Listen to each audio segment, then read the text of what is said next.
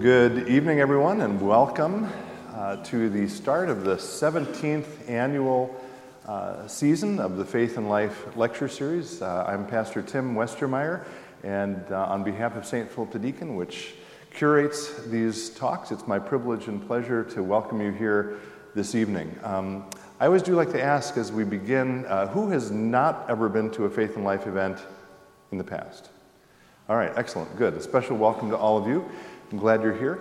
Um, over the seventeen years of this season, or the series, sixteen years, I guess, of the series, we have, those of you who have been following us know, we have cast a broad net in terms of the types of speakers we brought in. The point of the series is to bring in folks who are Christians who can talk about how Christianity informs their everyday work. So we've had uh, authors, lawyers, doctors, politicians, um, on and on, teachers, and some theologians, not a lot of them, but um, uh, tonight we are privileged to welcome someone who, among other distinctions, uh, is now the person who flew in the closest to his speaking engagement time.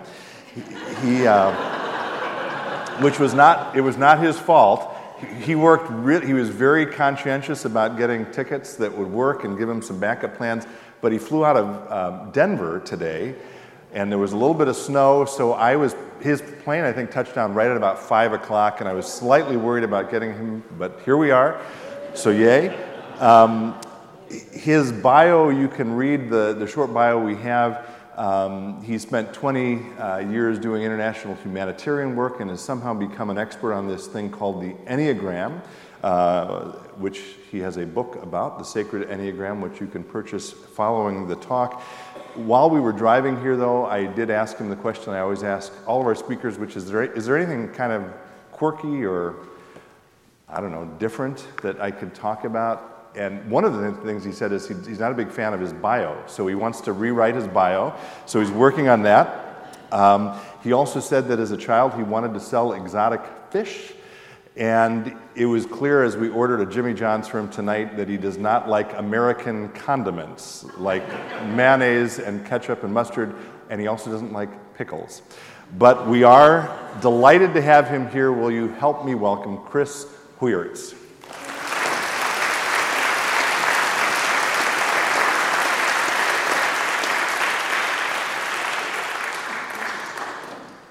Well, good evening. Uh, I uh, I do want to apologize. Um, I only shaved the upper half of my face um, in your bathroom here because I ran out of shaving cream. Um, but I'm just super duper glad I made it, and uh, so grateful that y'all came out, and so thankful to be included in your community's rhythm. So huge honor, and appreciate your hospitality. Appreciate how gracious everyone on your staff and team has been in, in making this possible. And seventeen years. I mean, congratulations to y'all to actually stick with something as meaningful um, and as substantive as, as this. And also seventeen, it's a prime number, so rock and roll for prime numbers. All right. Um, oh, dear. Uh, so my name is Chris Heuertz, and uh, I, I live in Omaha, Nebraska. Um, just to give a little bit of context, um, I, uh, I, I, I grew up um, on the northwest side of the city. My parents were broke. So looks like some of you remember uh, the seventies. Um, my mom and dad were nineteen when they got married, um, did not go to university, and uh, were good Catholic folks, and so started having a lot of kids. And by the time I was ten, I was the oldest. I was the oldest of six. Um, because they didn't go to university, they, they, they my, my, my parents never got the promotions at their, their, their, their places of employment that they wanted, right? It was always the twenty-one-year-old with their undergraduate degree or the twenty-three-year-old with their graduate degree. And I, and I actually think there was something humiliating about that, um, specifically for my father. And so my parents, I assume, thinking, because they did not have education, put me and my, my siblings into private schools that they couldn't afford.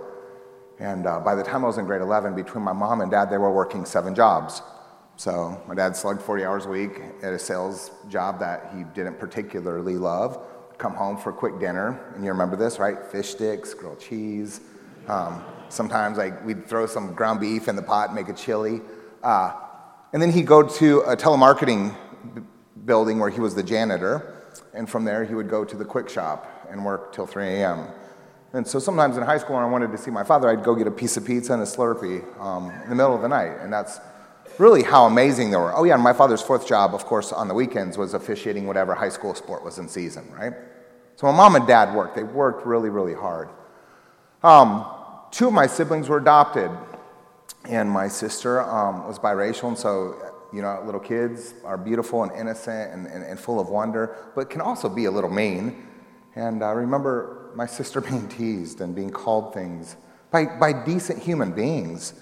But, you know, as as the older brother, we we, we internalized this. We took this on. My my little brother had, had experienced a lot of trauma, actually. And uh, the trauma he experienced sort of played out in how he acted out that pain. And uh, he ended up being cycled through all sorts of boys' schools and institutions and correctional facilities. And so it wasn't um, it wasn't a terrible childhood. I had a, actually an amazing childhood. But the so-called working poor were my parents. The so-called racially other was my sister. The so-called street child was my brother. And all these ways that we sort of stack labels up on people, and especially the ways that we over-identify them with the areas where they're exploited, where they suffer, where they're marginalized, was was my family.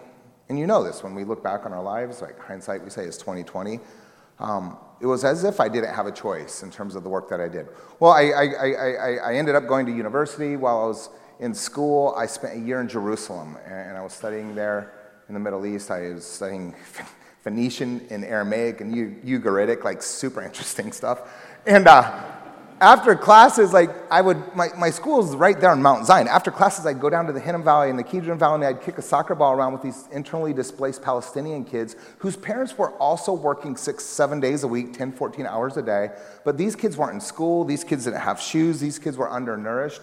And, and something changed in my perspective of what this sort of concept of poverty meant, right? Yeah, my parents were broke. Like, it was really hard.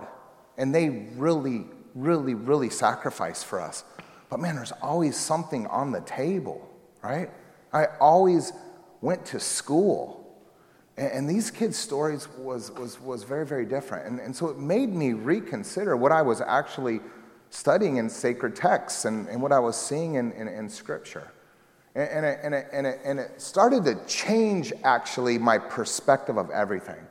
And I think of it like this. I uh, I lived in a little tiny town in central Kentucky for several years. And there were literally, like the sign, they were so proud of it, four thousand two hundred seventeen people. Well, one day, um, my wife and I meet this couple um, who had been working in, in Malaysia, moved back to the States a couple years before that. We, we met him at church, and it was like, oh man, this is really interesting. Your work sounds fascinating. We'd love to hear more about it. And then, of course, you know what happens in a little town of four thousand two hundred seventeen people. We actually bumped into them on the street the next day, and we bumped into them at the market a few days later. And it turns out like we we we we we, we had memberships at the same places, and it was like, wait a second, I've probably seen you a hundred times in my life, but I didn't have a name. I didn't recognize you. I couldn't identify you, even in a small space. And, and I felt like that's what happened to me in Jerusalem. I felt like my soul, whole sort of concept of, of who are the oppressed, what is poverty, who are those that have been marginalized are, and how do we interact with that in, in the Scriptures? And of course, I had always spiritualized it to contextualize it so that I could read myself into the stories, so that I could read myself into the meaning. But I started making friends with and meeting people who were really suffering, who were exploited. So I finished school, and I quickly moved to South India. I joined this little organization, this little group of angsty, pissed Gen Xers, these activists who rubbed some Bible on our social ambitions and, and, and thought we were going to serve the Lord um, by, by by healing the, the, the pain and, and, and, and setting what had been broken fixed and, and setting it right.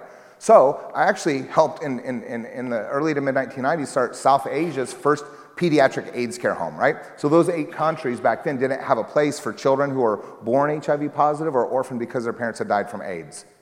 And at a time in my life when I should have been going to more delivery rooms, celebrating the, the, the, the birth of my friends' children, I was at the gravesite of little kids that we had found that were abandoned in government hospitals and left to die because they were sick. And it was overwhelming. And it was too much. A few years after starting this home, I, I, I married Felina, my wife. We moved back to India, and this is where we thought that we would be living for the indefinite, unforeseeable future. But the, the, the guy who started our little organization resigned.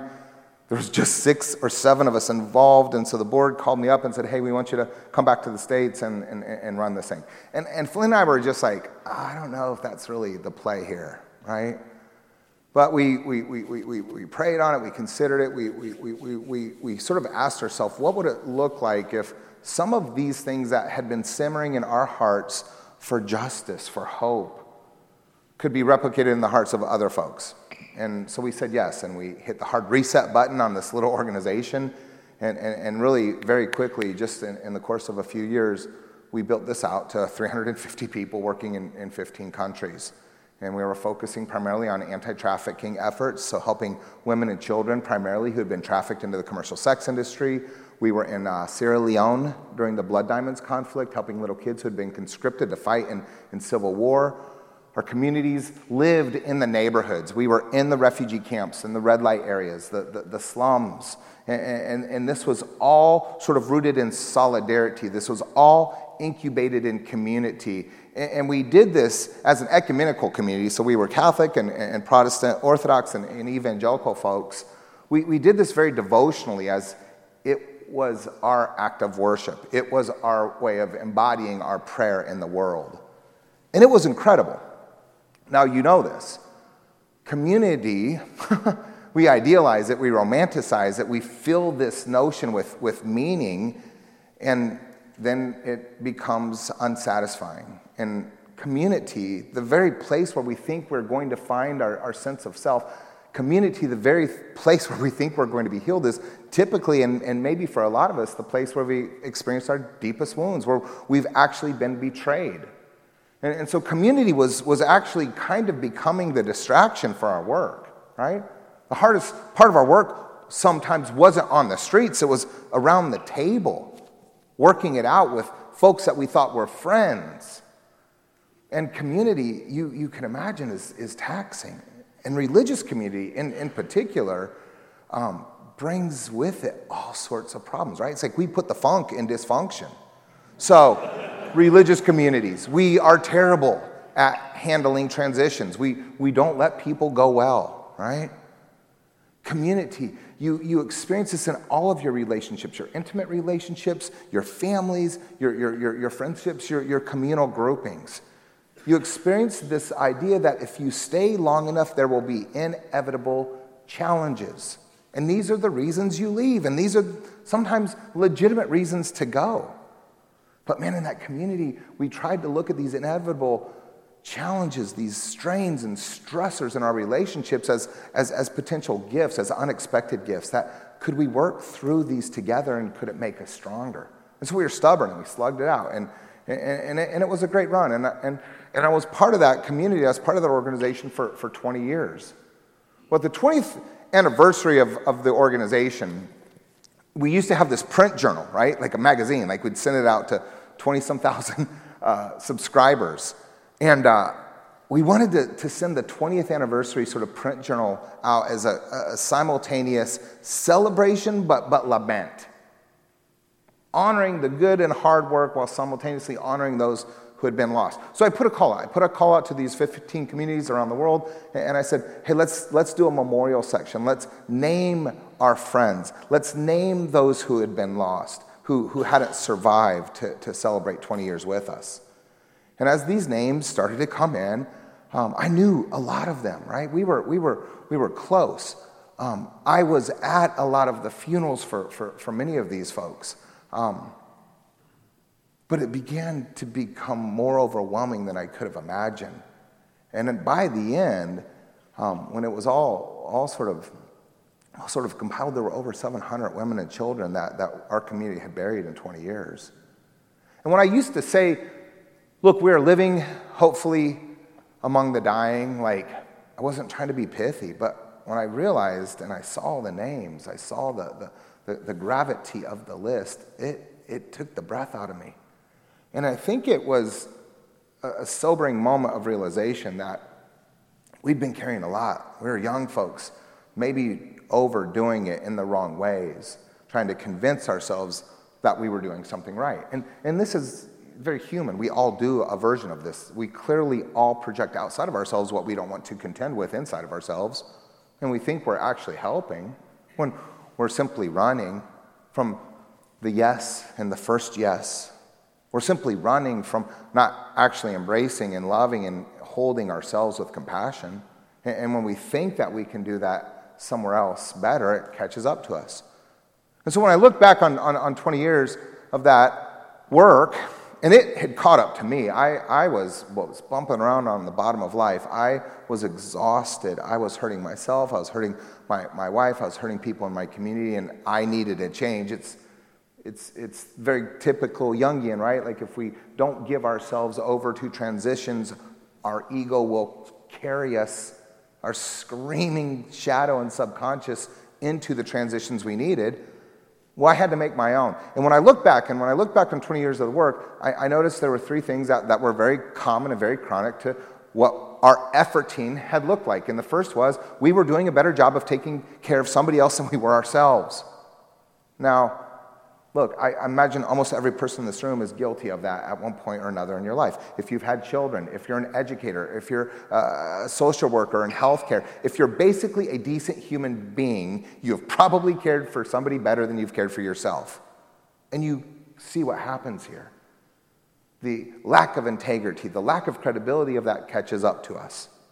Secondly, we were young people, and and and and, and you would, we would get these really dynamic folks saying yes to these compelling vocations of hope to show up, thinking they would stay in these neighborhoods for the next four or five, ten years, who knows, but inevitably what would happen is every eight, ten, twelve months, somebody would cycle out. It was too much, too hard. They weren't prepared to face their own shadows in community, let alone the, the suffering that they were experiencing on the streets.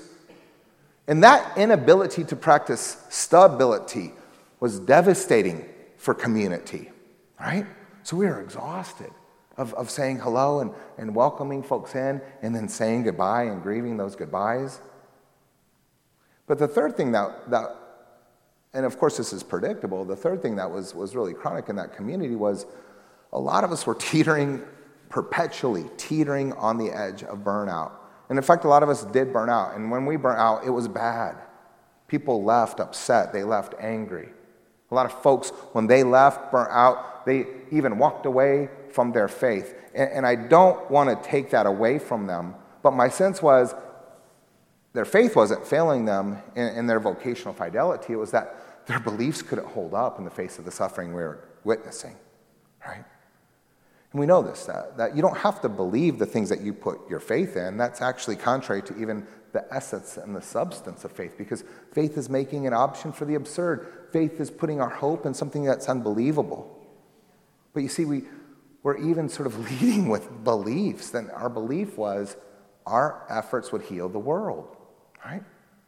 So I hit my wall seven years ago, actually seven years ago, last month, um, after hitting the hard reset again, my wife and I um, started a new little nonprofit, a little center um, for contemplative activism, honoring the investments that our teachers, um, the late Father Thomas Keating and Father Richard Hauser, had, had made in our lives.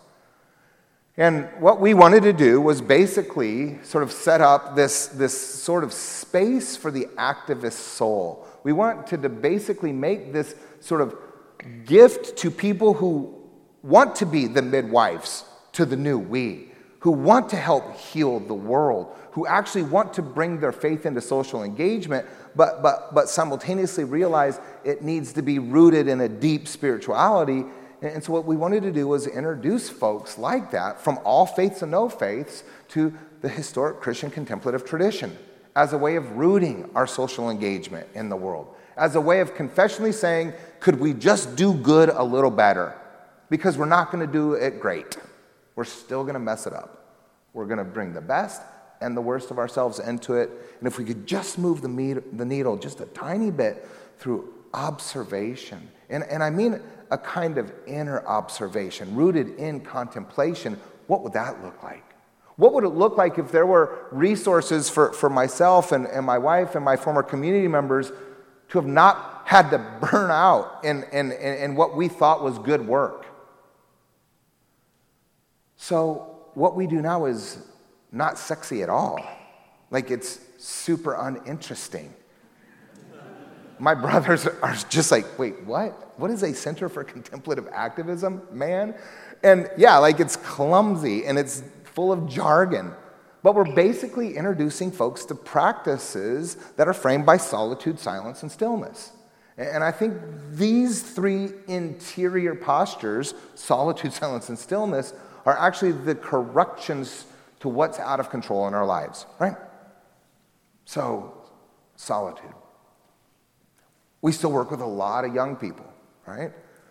Um, I was telling your pastor, we, uh, our nonprofit for the last seven years, we, we host a, a spring, a summer, and a fall retreat at a little Benedictine monastery outside of Omaha. And, and, and we've sold every one of these out in seven years. We have long waiting lists. People fly in from twenty to thirty states every time. Well, the average age of our retreatants are, are, are usually somewhere between thirty-four and thirty-seven, right? And that kind of feels old to us, because we work with a lot of young people.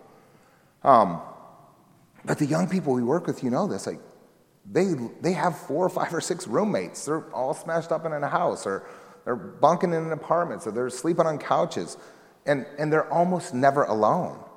When I go to the market, right, it's like this thing is in front of me every second.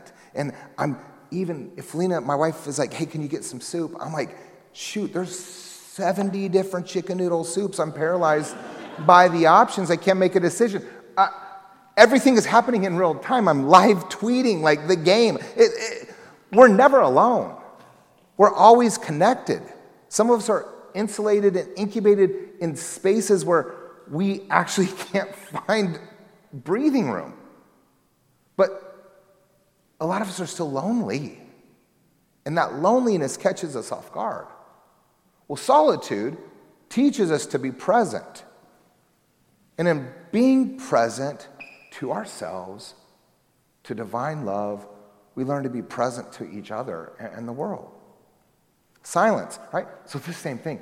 If this isn't blowing up with Instagram notifications, texts, uh, voicemails, because I'm not going to answer a call, uh, I'm like, do you guys get reception here? Because we're addicted to these digital distractions. And I hate to say it, but like if we went out for, for, for coffee or a glass of wine, this probably would be on the table between us, even if we were having a deep heart-to-heart conversation. And what this is a symbol of, and what this reminds us of, is that we've lost the ability, the practice of, of listening, right? So silence teaches us to listen. And again, it teaches us to listen to ourselves so that we can listen to the voice of love, so that we can listen to one another. And then stillness, right? Oh boy. We are an activist generation. We live in a cause-informed world. If I got on some of y'all's social media profiles, I imagine I would see the organizations that you support, the issues that break your heart, the, the fights for justice that you get behind and rally behind. And that's great, actually. But you know this, when we are cause-driven, we turn the person who's exploited, those who've been marginalized, into the embodied face of an issue that we think is important to us, and it's further diminishing their humanity, and ours actually, in that. We also know this, that history will not absolve us. The unintended harmful consequences of our best efforts in the world are paid for by someone else, right?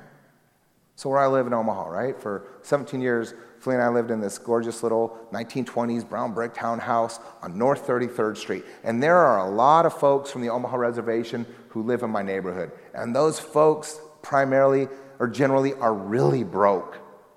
I had to help folks pay electricity bills in the winter because their little kids are freezing cold.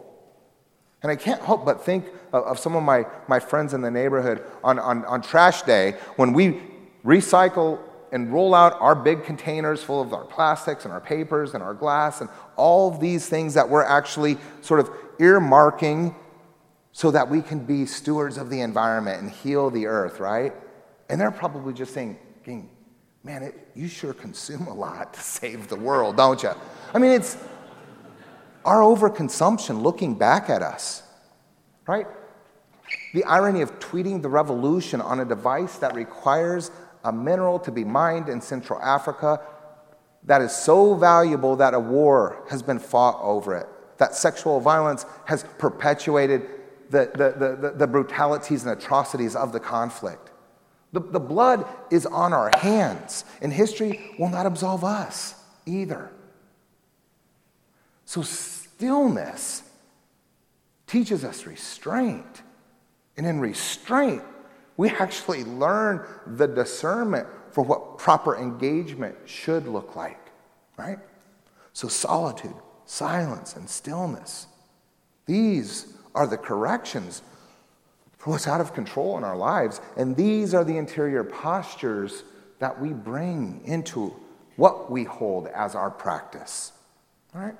So that's what we're doing, and, and, and really that's what I want to talk about tonight, right? The, the, the sort of um, tagline was on how prayer heals the world, and here's the bummer, sorry, the punchline is it, it doesn't. So that's kind of a bummer. Now, I'm really glad that this is what we can talk about tonight, and, and actually I'm just gonna gonna gonna reflect a little bit here for maybe the next fifteen, twenty minutes, and then kind of open this up into some conversation around it. Um, I'm really glad this is what we're talking about tonight, because most of my work right now is around the Enneagram, and actually the the, the, the book there is aligning your Enneagram type with, with how you bring your contemplative practice into, you know, the addictions or the prisons of your personality. And if you don't know what the Enneagram is, chase me down. Uh, this this is a brain bender. But it essentially shows you how your personality is essentially your ego set of coping addictions that you've wrapped up around a childhood wound so that you don't have to tell yourself the truth about who you really are. Okay? That's it. We would rather project the mythology of who we want to be than say yes to ourselves, than, than to, to simply look inward and, and, and to show ourselves kindness and compassion, acceptance and love. But because we don't, we're, we're also creating problems in our relationships and in the world. So how does prayer actually help that? How does prayer help support the becoming of who we've always been, the remembering of our soul's purposed reason for being that we've forgotten, that we've been disconnected from, that we've lost? And I'll say this, how prayer changes the world is it changes you. I love it. My wife says this all the time. To the extent that we are transformed, the world will be transformed. And I wish I would have known that at the beginning of twenty years of humanitarian work. That it's not changing it outside of myself. It's starting inside of myself. But you see, the twenty-something version of myself would have thought that was so narcissistic, that was so self-centered. How could I actually love myself first? So, let's talk about prayer for a second. And, and when we talk about things that are just so much hardwired to our religious experience that we kind of have insider lingo and shorthand for, I actually like to step back and just start with the basics. And, and so what do we mean by prayer? And I think it's an important question for all of us to ask ourselves. What do we mean by prayer? What do we mean by prayer? See, how I grew up, prayer was a conversation that I was initiating. Prayer was generally me asking God for things that I didn't have, for things that I should probably want, for things that people in my life needed. For me, prayer was a conversation that I initiated, asking for forgiveness, telling God what I thought about the divine. Prayer was sort of this collective experience where I would show up to an auditorium on a Sunday morning. And uh, it sort of played out like this. Group karaoke for twenty minutes. Uh, they'd send some baskets around. We'd pay the cover. And we all knew what the cover was, ten percent. And then we'd listen to somebody bump their gums at us for twenty to forty minutes, lecture style. High five and walk on out of the room. And it was like, wow, that was so amazing, right? But no, that, that didn't work for me. Even our religious spaces, like... It seems like your your chairs here are, mo- are mo- we could move these around, and a, an old old uh, old Jewish guy, you've probably heard Peter Block speak or write before, says that even in our liturgical and educational institutional spaces, how the rooms are arranged is to colonize the mind. So like in the Catholic Church where I went as a kid, yeah, those pews were bolted to the floor. There was no moving them. And even in the churches I grew up, it was a worshiping community of people that I sat shoulder to shoulder with, but the majority of them I saw the back of their heads. There was always someone elevated as if they were a religious expert, as if they had figured it out presenting, right? And so we kind of hijacked what we meant by prayer, at least in my, my socialization, at least in my religious community. And I have to think that God's probably just like, seriously, man, I've heard you say all of these things. I get it. You don't have to say them anymore. And I wonder, right? I wonder what God's love languages are. Because I think one of them has probably got to be hang out. Could you just be quiet? I know you're sorry. You've told me a dozen times. Like, you've asked for this thing for years, and can you can you take a hint? Could we just be together? And I think that's what was the important correction for me, that prayer isn't always a conversation around needs that I initiate. When we were introduced to contemplative practice by, by Father Thomas Keating, it, it quickly turned everything upside down for us. And, and we very quickly began to realize that, that prayer is a, a kind of abiding in the embrace of divine love. Now, imagine there's a lot of you that have a practice, a daily practice, a, a weekly practice. But for how I grew up, this was all new to me. Like, in fact, if you would have thrown a question like, hey, what's the difference between meditation or contemplation? To me, I've been like, it's no difference, man. Because I had been taught to meditate on the scripture, meditate on fruits of the Spirit, attributes of God. I was bringing my mind again into something where I was efforting, where I was leading. But when Father Thomas Keating started to introduce us to the, introduce us to the contemplative tradition, it was a, a learning to let go. It was a kind of consenting. It was actually realizing that in my efforting, I've missed what prayer always was. So Father Richard Hauser, some of you probably know Father Hauser, died in the spring of twenty eighteen. He was at Creighton University, right down the street from us. Um, and Father Hauser was a great old, old Jesuit priest, wrote some great books. Father Hauser taught us that in our Western model of spirituality, it's as if we put God sort of above in an elevated position and, and us in a humiliated position below. And yes, we are separate from God. In Western model of spirituality, what prayer looks like and in, in, in even this sort of hierarchy is I initiate, I ask. And in me asking, God responds. And when God comes down and responds and gives grace, then I am saved. And I think in the Western model of spirituality, we, we, we, we, we more or less kind of function that way generally as Americans. Now, I would say this with most good-hearted Christian folks, if I asked you, do you save yourself? Almost all of them would say no. But if I ask you, is your salvation contingent on right belief, right practice? Is it contingent on accepting grace, acknowledging grace, living into the responsibility of grace? Then a lot of us would probably say, yeah, there's something tethered to my sense of salvation that sounds like this. I am given, I am standing in a hallway of options, and these options are all the religions, and so I picked the right one, Christianity. And I walked into this room, and it's like, good Lord, how many options are down this hall? So can I be a Mormon and Christian, or Seventh-day Adventist and Christian, or Catholic and Christian, or can I be Presbyterian and Christian? And again, you have to make another right decision to go down another pathway. And then depending on that pathway's notion of what grace is, you have to consciously and conceptually agree to a situation that says, I am fundamentally flawed and need to be saved. I need something that was a kind of transaction on a cross two thousand years ago that produces grace, and I have to consciously accept and receive grace, and then I consciously, like I said, live into the responsibility of what that grace looks like. And man, that's a lot of work to not save yourself. So Father Richard Hauser says, let's do this. Let's take this notion of God, let's take this notion of humanity, and let's fuse them together so that they're overlapping but still distinct, still separate. That I'm not God and God isn't me, but I'm not outside of God. And where this overlap takes place, Father Richard Hauser says, that's grace. We don't have to do anything. That absolutely, because this is in, in, in the book with the numbers and the words, that absolutely nothing, nothing, nothing, nothing, nothing we do can separate us from God's love.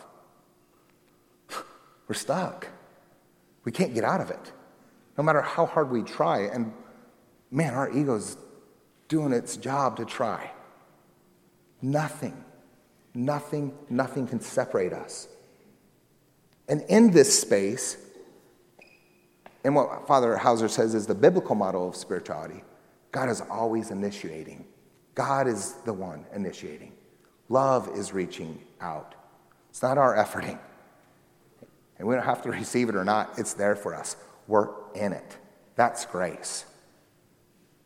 So my sense is, is when we start to talk about prayer, and it's like, what is prayer? I, I, I, I think we have to sort of rewind all the way back to this very simple sort of concept or understanding of it's simply resting in the embrace of divine love. That's prayer. That's rest for our souls. That's us acknowledging we are not God, which is devastating to our egos and humiliating to what we've parked in our shadows. So what is prayer? I, I, I really think it's that simple. It's resting in the embrace of divine love. So why pray? Now, I, I'm going to ask this question from what is prayer to why pray, because still some of us are like, okay, cool, resting in the embrace of the divine love. I'll do that. How do I do it? Why do I do it? Why do I need to do it? Why do I even need to show up if it doesn't matter because I can't separate myself from it? Well, I want to sort of be honest, like it doesn't matter. Like why pray if it doesn't matter? So I was telling your pastor that um, I was just listening to this podcast, this great Buddhist teacher, he's written Um, he's taught on meditation for forty years. You've probably read his books. Um, and he was being interviewed about, you know, practice and mindfulness. It was it was brilliant. I was I was I was riveted. And, and at the end of this, is maybe about a, an hour and ten minutes or so, uh, about fifty-two minutes into it or something, the interviewer says to this teacher, this meditation teacher, so I got to ask you, because one of my listeners is probably going to sound off and say, look, this joker has been teaching this for forty years. Why couldn't he hold his marriage together after twenty years? And I was like, whoa. And I was walking my dog in the park. I, I hit rewind on that podcast like three times. I was like, did he just ask him that? Just like that? And I and I and I and I and I, and I, and I really took the breath out of me because it was just like, yeah. My wife is a remarkable human being, actually. She she spends two to three hours a day in centering prayer. It's it's incredible. But she's still human. And if we give ourselves to rest in the embrace of the divine and it still doesn't change everything, why does it matter? Well, I think it matters because prayer is the fruit of love. So, so do you all know who Thomas Keating is? Anybody not know Father? Sorry, I, I, my, I don't want to sort of like let my normative gaze speak over the heads of the room. Father Thomas Keating, if you don't know, was a Cistercian monk. Um, I think he was ninety-four when he died um, a year and a half ago. And uh, he was the one who brought centering prayer, which is a non-conceptual, apophatic practice of, of really just resting in a posture of interior solitude, silence, and stillness to the laity. That these old great practices had been locked up in the monasteries and the convents, sort of The, the professional tricks of the, the, the sort of ordered individuals who had taken their vows, and he, and he said, no, let's let's bring these things into the churches and give these back to the people. right? So when we met Father Thomas, when he, he came to Omaha years and years ago and he introduced us to us, we, we went to one of his, his public events. And, and during the Q and R afterwards, this woman came down and she was standing at a microphone, actually very similar to the setup. And she started to tell Father Thomas, when I started centering prayer twenty years ago, it, it changed my life. I was so rooted. I was so grounded. I felt the love of God. And then she said, something happened and something changed. And I would show up to my practice, and it was actually really difficult for me. And it was actually really painful, and it became laborious. And, and then it became empty. And then, rather than being the consolation it was, it became a desolation for me. And by the end of this, she's crying, and she's just sobbing. And I, and I remember just like watching old Father Thomas Keating in his habit, just smiling, and the sadder and more miserable this lady got, it was like the happier he was getting, and I was just like, you gotta be kidding me, man. And when she stopped and she, she pulled herself together for a second, Father Thomas said, that's the most beautiful thing I've ever heard in my life, that you would experience such sadness, such misery and desolation in a practice and still show up every day. Every day. He said, that's what love looks like, giving of ourselves without expecting something in return. That's the fruit of your prayer, and that's why we pray, because prayer is the fruit of our love. It reminds us that not only are we held in the embrace of love, but that we offer that love back because we can't help but. That it's not reciprocal, it's contagious, it's irresistible, right? So how do we pray, right? So if we have to ask the questions, what is prayer, why pray, then, then how do we pray? And in and, and the retreats we, we, we, we facilitate, we teach practice. Our, our fall retreat in a couple weeks here, there'll, there'll be almost seventy people that will come, and we will introduce them to probably six or seven contemplative practices and, and, and, and try to give them exercises for their spirituality. Try to create the possibility for a little bit of spiritual muscle confusion and some cross-training to just mix it up enough to help bring some clarity, to maybe help encourage some of these folks to move their practice to a discipline. Because it's so funny when we call these things disciplines when we don't practice them. Rather than saying, how do we pray, and saying, well, here's a few good options, I want to say there's these interior postures that we bring into the how. And the first one is, I, I think we pray with our doubt. And, and, and I think that's the most human and the and, and, and the most honest way, right?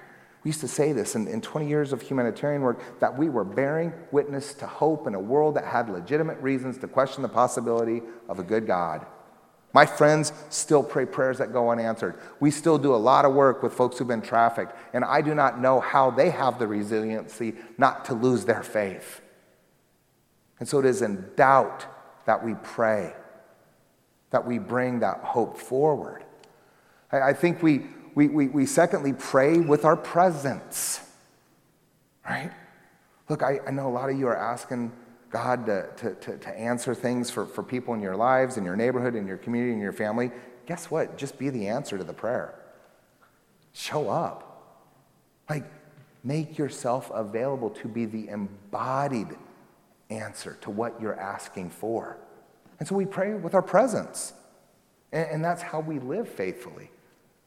But but but but the last thing I'll say before we kick this up open is we pray with our brokenness, and, and I want to be really careful here about words because I'm not speaking of our woundedness. Our woundedness is the shared condition of our humanity.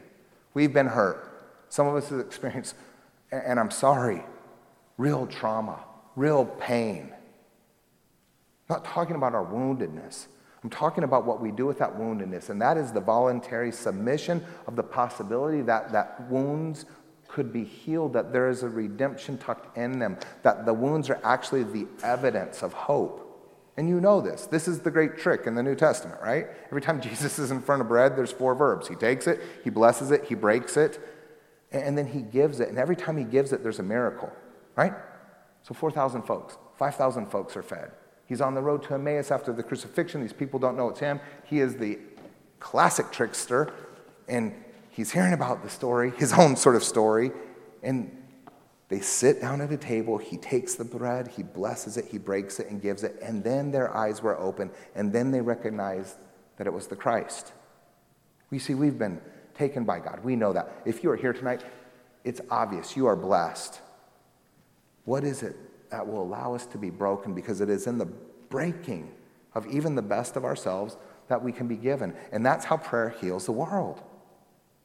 When we're healed, when we're transformed, when we realize we're not God, and when we learn to rest in the embrace of divine love. It's that simple, right?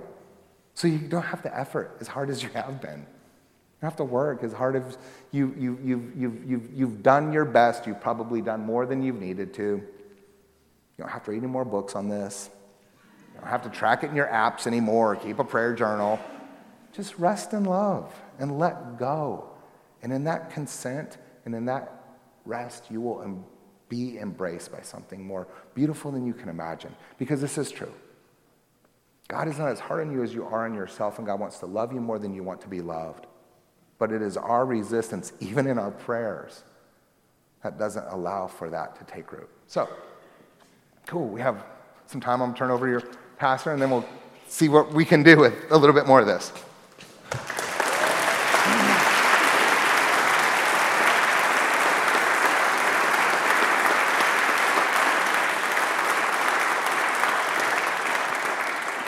We are going to take some questions and responses, uh, as Chris said, because he doesn't have all the answers, but he does have responses in a minute. But a couple of, an, of announcements uh, from me first. One is that it is really fun to do this series, and one of the joys is that I get to meet amazing people like you. I loved him from the minute I met him, and I think you're awesome. So that was fabulous. I, thank you. Yeah. I, as a pastor, I'm gonna, I'll get to my announcements in a second, but I've been doing this a while, and I will tell you that when you advertise things that include learning about prayer, people stay away in droves. So, thank you for coming out for this. Um, and I'll tell you, you hear someone like Chris talk about solitude, stillness, and silence, and doesn't it sound like, oh, I so need some of that? Yeah?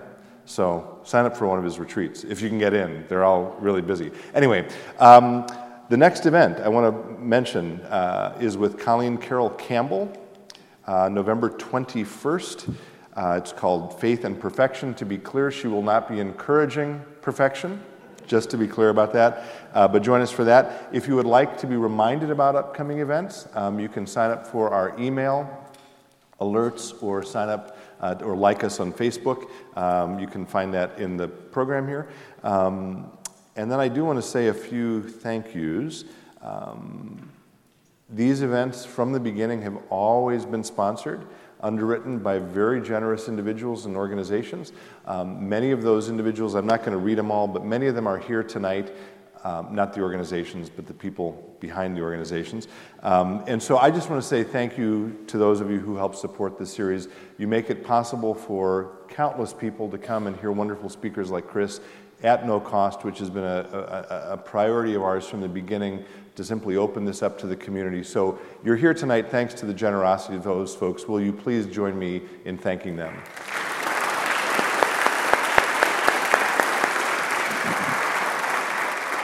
Um, Chris said you do not have to read any more books, but he has a book for sale tonight, um, which is uh, being sold by our friends at Subtext Books, which is an independent bookseller in Saint Paul. So thank you, uh, Subtext Books, for helping out with that. Uh, you can pick this up, and he will be signing books following. Um, one of the questions I get repeatedly uh, about, about the series is, how do you get the ideas for speakers? Some of those ideas come from audience members, um, but one very reliable um, individual over the years who has suggested many speakers is Amanda Berger, who's on our staff and is sitting right here. Um, so Amanda, uh,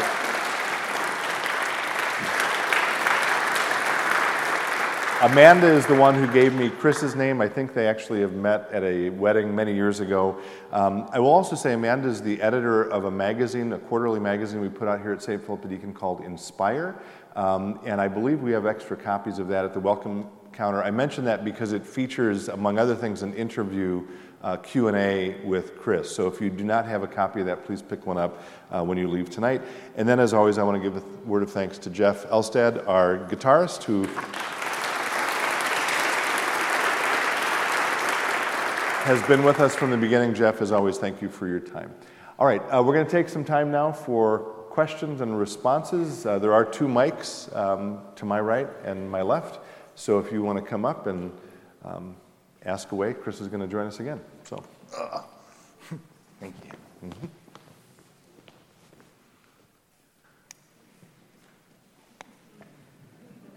Mm-hmm. So funny to see him behind a lectern, right? And sorry, I, I understand this is like lecture. Sorry if that wasn't like like adult enough of a lecture.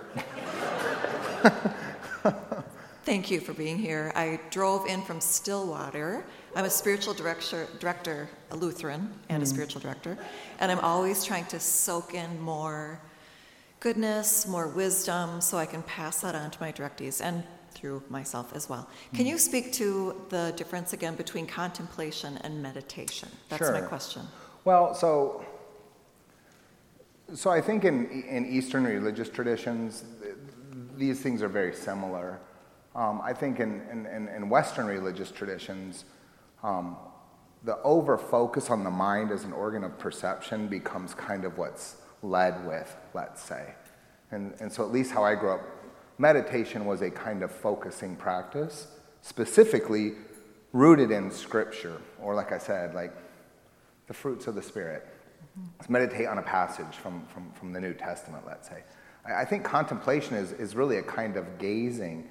And, and, and in that gazing, again, I think if we, if we bring our Western spirituality model into this, we, we assume that it's us gazing at God when I actually think it's us being seen by love. Mm-hmm. It's us being the subject of what is gazing upon what's beautiful in us that we've forgotten. Mm-hmm. And and so it's a learning to rest in that. It's learning to be held in that. And um, this is hard. This is really hard for us because non-conceptual practices that, right, these this this this term apophatic practices, prayers without symbols, without words, without images, it, it, it can be devastating for our religious sense of self because for a lot of us, we've been taught that we are the initiator, we're the driver. And and what's a bummer about that is, is the subtext is, we then become God.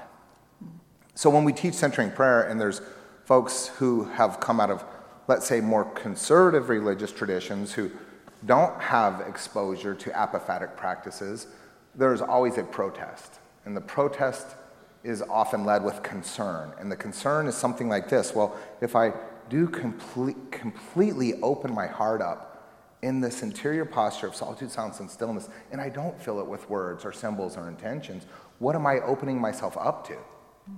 And it's it's a fair question, but you see, it's it's not the real question. What the question is saying is, I don't trust God. If I get out of the driver's seat and sit in the back and let God take over, I actually think God's gonna let some Hindu devil hijacked the vehicle. Like, I'm a better driver, so let me lead this thing. And and it's sad. It's really sad. It's not fear. It's it's that we don't trust God. Yeah. So I, I think it's this is what contemplation allows for, is to just be seen and to, to really just let go, rest, and consent. Excellent. Thank so, you. Yeah. Thanks. Hi. Uh, my name's Debbie, and um, I'm nervous. Huh. And I just wanted to tell you that um, I have five kids, mm. and the last one's about ready to leave. And I was did the Enneagram a long time ago, and I, I wanted to look at it again. And um, it's just such an odd thing because I downloaded a book and read it, and I didn't pay attention to who the author was. And then I was kind of filling in my days because I'm kind of lonely right now. Mm.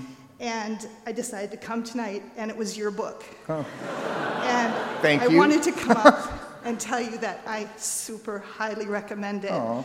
It was it was really a big change for me um, to see the Enneagram um, from a spiritual point of view instead of a secular point, mm. and it really made a difference to how mm. um, how I feel about things that I've changed in my mm. life. And I think you did a great job tonight Aww. too. And I'm kind of wondering, you know, as I read this Enneagram, and it just fit me so well, is that, are these things, I mean, there's some negativities to it, right? Or, I mean, if you want to call them that, are these things that we should just say, you know, that's just how I am? Or are these things mm. that we should kind of try to change about ourselves? I yeah. guess that's my question. But yeah. I, again, also want to really recommend that book because oh. it was awesome. So, thanks for saying that. Um, yeah, that's a great question. So I know this isn't an Enneagram event, sorry. In, the, in, in my real life, like basically the Enneagram takes over everything. And I'm not, I'm, I'm okay with that. Uh, I'm, what I'm trying to do actually is, um, maybe bring a different tone into the, the conversation around what your type is. So if you, I'm sorry, if you don't know anything about the Enneagram, like, uh,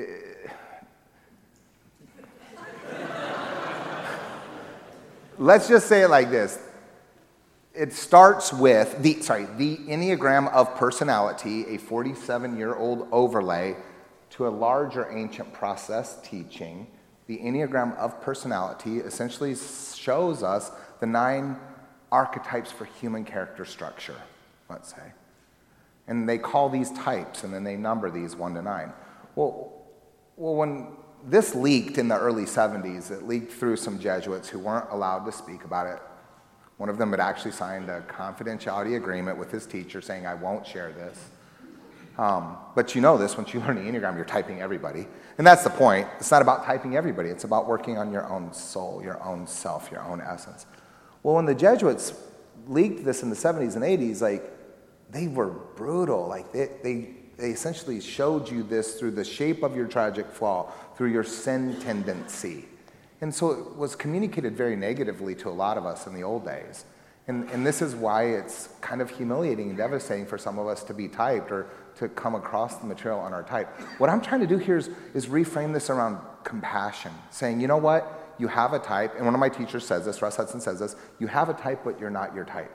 Well, one of my other teachers says, imagine your type not as your personality, but as the cell where you've incarcerated your essence. And I'm not interested in decorating my prison walls.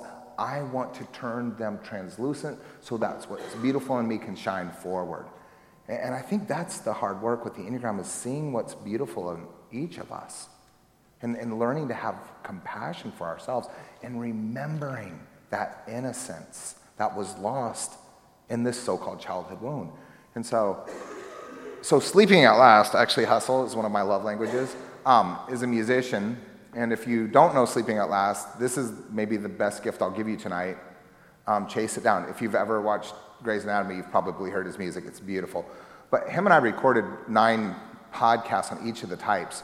So there's a ninety-minute podcast for every type, and we're really trying to be compassionate with it. Like, here's how to understand yourself in relationships. Here's how you are misunderstood. Here's how to learn to listen to the people in your life who are type one or type two or type three.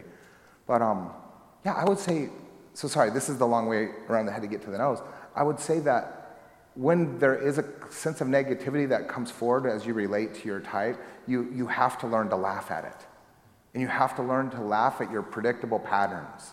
Oh, I'm doing that again.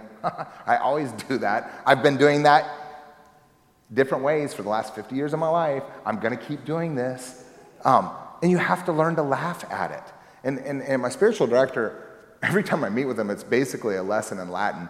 He talks about why humor is so crucial to our spirituality, right? It starts with this word humus. This is the Latin word for, for ground or earth, and this is the same word where we get the word humanity. So I get that. My humanity comes from the ground. This is from dust we came, to dust we shall return. This is why our, our brothers and sisters who are Muslim touch their head to the ground five times a day to remind themselves of that. So humanity, of course it comes from earth. Well, humility also comes from that same word. So yes, I'm not God. So from the earth, my humanity comes, and I am not God, and I live into the humility of that. Well, it also is the word um, for humor. And you see, if we can't find a sense of humor about the humility of our humanity, then we're, we're going to be stuck, and we're going to beat ourselves up, and it's actually not going to be a super pleasant run. So you just got to laugh at yourself. Like, You just got to look at, at your type structure and learn to laugh at yourself. It's like little kids, man. They're they're so obvious, and it's kind of cute and funny. And that's what I think the Enneagram also shows us, is that there's an inner child in all of us that's trying to act like an adult. So, yeah.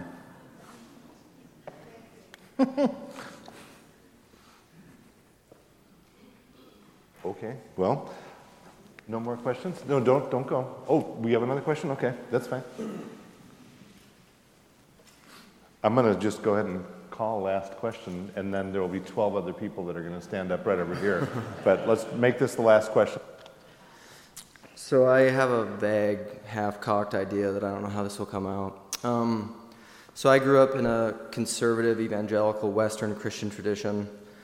Uh, I've been in the process of becoming Orthodox for about three years. Um, and a lot of it is because of apophatic theology and ways of thinking. And um, and so I'm wondering, as I still interact with the majority of people in my life that are in that world, and as I find that I try to talk about things as I've moved away from it, and and like you were even talking about, you know, the ego and the mind, and and that meditation and just resting in divine love can be a process. Can you just speak to how how do you talk to people that are in that framework, or what is your what would be advice for me um, to myself? Because I because I still go into my head all the time and try mm-hmm. to like I'll try to convince people through my ego and my mind of apophatic thinking and yeah. theology. So. Um, Can you just speak to that and how maybe contemplation, meditation, and centering prayer can maybe be a yeah. answer? Yeah. Um, so two things come. Two things come come to mind. Um, and the first is this. So sorry. To, to, sorry, I'm going to rewind back to the Enneagram just one last time. Uh, if you if you if you remember the basic building blocks of the Enneagram, it, it speaks of these organs of perception, our mind, our heart, and our gut. And these are what it ca- are called intelligence centers in the Enneagram, right? So our thoughts, our feelings, our intuitions are actually, it's actually your, if you know where your type sits in the head, the heart, or the body, you know actually the easiest place and the easiest way for you to practice discernment, right? So some of us actually have to learn to trust our thoughts. Others of us really have to learn to trust our feelings. I think one of my little sisters is a type two, that's a heart type. And I remember adults telling her when she was a kid, don't trust your feelings, think that out. Well, guess what? If you're a heart type, heart-centered person, your feelings are gonna tell you something that your mind can't. And then some of us are in our bodies, we're, we're instinctive, we have this intuition. And, and you see, again, there's a kind of bias, at least in Western religious traditions, for the head to sort of be what leads how we frame some of these conversations or experiences or, or prayers. So when I when I introduce the intelligence centers in the Enneagram, the head, the heart, and the body, what I, I try to encourage people to do is identify where you primarily process and perceive reality and go with it and see what it can offer you, and, and learn to grow in fluency with that organ of perception as a place to practice discernment. However, it's the over-identifying with any one of these that also keeps us stuck. And so the real hard work is integrating all of these organs of perception and bringing them into alignment, okay? And this is what Gurdjieff, one of the, the old sort of trickster Enneagram teachers, said, that unless all three of these centers are brought into awareness, you've not had a spiritual experience. So when I'm introducing this at workshops and stuff, I, I usually um, do a throwback to The Wizard of Oz, right? So, is, so I have to ask, has anybody not seen The Wizard of Oz or read the book? Co, so good, super good Americans. Uh, refresher goes like this. There's a little white girl in Kansas who gets knocked out cold in a storm, and she falls into a dream. And when she comes into awareness of the dream, everything is wild. It's tricked out. It's magical. There's monkeys with wings. There's witches flying around on bikes. There's folks singing songs. You can eat the flowers. It's wild. Super exciting for a quick minute, but it gets worn out pretty fast, and all she wants is to go home. So she starts her way, and, and, and essentially she begins a pilgrimage. And we know this. Pilgrimages are one-way journeys of intention. And, and the intention is a homecoming, to remember, to go back to where she came from. But she gets interrupted by three people, right? There's a, a tin man who, who, who, who's afraid he's lost his heart. There's a scarecrow who doesn't think he has his mind. And there's a lion who does not think he has courage. And my sense is these are her centers of intelligence. Because if you take a Jungian dream analysis overlay to Oz, right? And in Jungian dream analysis, everybody who shows up in your dream is part of your disconnected subconscious trying to message to you while you're sleeping what you won't listen to when you're awake. Well, then it's her. It was always her. And she has to help the lion, the, the, the, the tin man, and the scarecrow. Remember, they always had what they needed. It was never lost. So I think this is maybe the first thing, is learning to integrate these three aspects, these three organs of perception, these three ways of perceiving and processing reality in our spirituality. And yes, honoring the mind without severing it from the heart or the body. And this is why in our in our In, in our very posture of prayer, as little kids were taught, close your eyes, bow your head, and fold your hands. Well, the Orthodox folks teach us this. We're putting the mind in our heart by bowing our head and holding it together in the body. You see, we're bringing these three things together, right? So I think that's the first thing that comes to mind. The second thing that comes to mind is it, it, contemplative practice is... um. Let's say this, contemplative spirituality is learning to access things with other organs of perception that we generally don't reach for, right? So the examen, you've probably heard the Ignatian examen. The Ignatian examen is a, a way of using memory to pray. Um, there's all these sort of different ways of, of, of bringing another way into seeing what was unseen before. So I, I sometimes illustrate it like this, and actually I tell the story in my, my book. My spiritual director, this man I've been meeting with for the last fifteen years, he's a scrappy old um, seventy-nine-year-old Irish priest. And uh, when he was nine years old, he lost his sight. Well, I had been a bad directee, um, sorry to the spiritual directors in here, and was skipping for a minute, and uh, saw that Father Gilk, my, my, my spiritual director, was giving a retreat. And I thought, cool, I'll go on retreat, and I'll sort of catch up, catch up on all these missed, missed sessions. And uh, and it was a silent retreat, and this is kind of how bad I am, because Father Gilk can't see. I just thought, silent retreat, I'm going to slip in. He's not going to know that I'm there. I'm going to slip out. And then I'll schedule an appointment and say, yeah, you know, on retreat when you said this, and he'll think, oh, yeah, this guy's not slacking. So uh, a couple days before the retreat, Father Gilk's secretary calls me up. She's like, hey, Father Gilk, noticed your name on the list. And I was like, oh, man. She's like, do you mind driving him to the retreat center? And I was like, super duper. I'm totally going to catch up on spiritual direction in the car. And uh, so we, I pick him up at the community center where he lives. This is back in the day where I had G P S on the, you know, suction cup on the, on the, uh, the windshield. And as we pull out, the voice goes, in two blocks, turn left. Father York goes, what's that? I go, this is the G P S that's going to help us get into the monastery. He's like, oh, that'll be interesting. And I'm like, what? Well, like seventy-minute drive, Father Gilk actually corrected the GPS's directions multiple times. And he was always right. No, no, no, keep going straight. I know a shortcut. I was like, what? So retreat was great. Load up the car on the way back. Father Gilk goes, hey, you won't need the G P S. I'll get us back home. And I was like, what? My spiritual director, I'm going to do what he says. So we start driving. And uh, it was remarkable. He rolled down the window. And I was like, oh, you want me to turn the air conditioner on? He's like, oh, no, no, no, there's some train tracks over here. And I love to listen to the trains come by. And as he was saying that, here comes this Union Pacific train just blowing past. And I was like, what in the world? Drive another ten minutes. He's like, oh, there's a tractor fact manufacturer up here, this this this this this lot where they sell they sell tractors. Tell me what, tell me what's, can you describe what's in the lot? Can you tell me what color they're? And as he's saying this, I look up and it's right there. I'm just like, what is this guy doing? We're on this old country freeway, and he goes, In a couple in a couple minutes here, you're going to come under a bridge, and I want you to take the, the ramp. And we're going under the bridge as he's saying it. So I'm just like, what is going on with this guy? Like, weirding me out. Drop him off. I go home. Felina goes, how was the retreat? I was like, how was the retreat? You're not going to believe the ride home. And I think about that ride home all the time as this is what we're trying to say yes to in our contemplative practice. Using organs that we generally don't to find our way back to ourselves. Like being surprised at getting there a different way. And so if it's our head, and if that's where your dominant center is, you honor that. But man, learn to integrate all of them. Learn to bring your heart and your intuition and instincts into your practice, and you'll find your way in effortless, more surprising, and I think more mysterious ways. And that's for all of us who grew up conservative,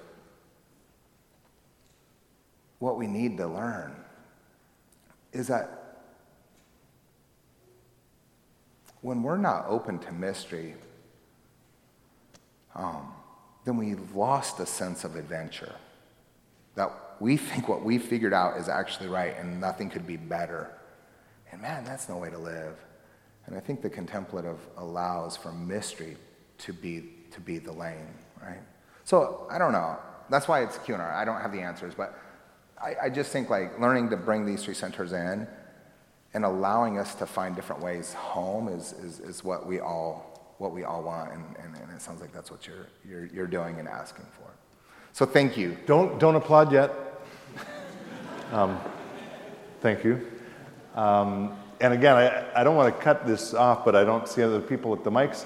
Um, Chris is going to stick around and again sign books, and I'm sure is happy to visit and chat with you out in the narthex. Um, before we get there, though, I want to say, again, thank you to all of you for coming out, truly. Um, I'm glad you were here. I hope you enjoyed it. And Chris, thank you very much for spending some time, even though you, your plane got in a little later than we expected. And we've got a little gift for Chris. It's a, a granite plaque that says, with thanks to Chris Heuertz for bringing faith to life. We thank you so very much. Yeah, Thanks for being with us. Appreciate that.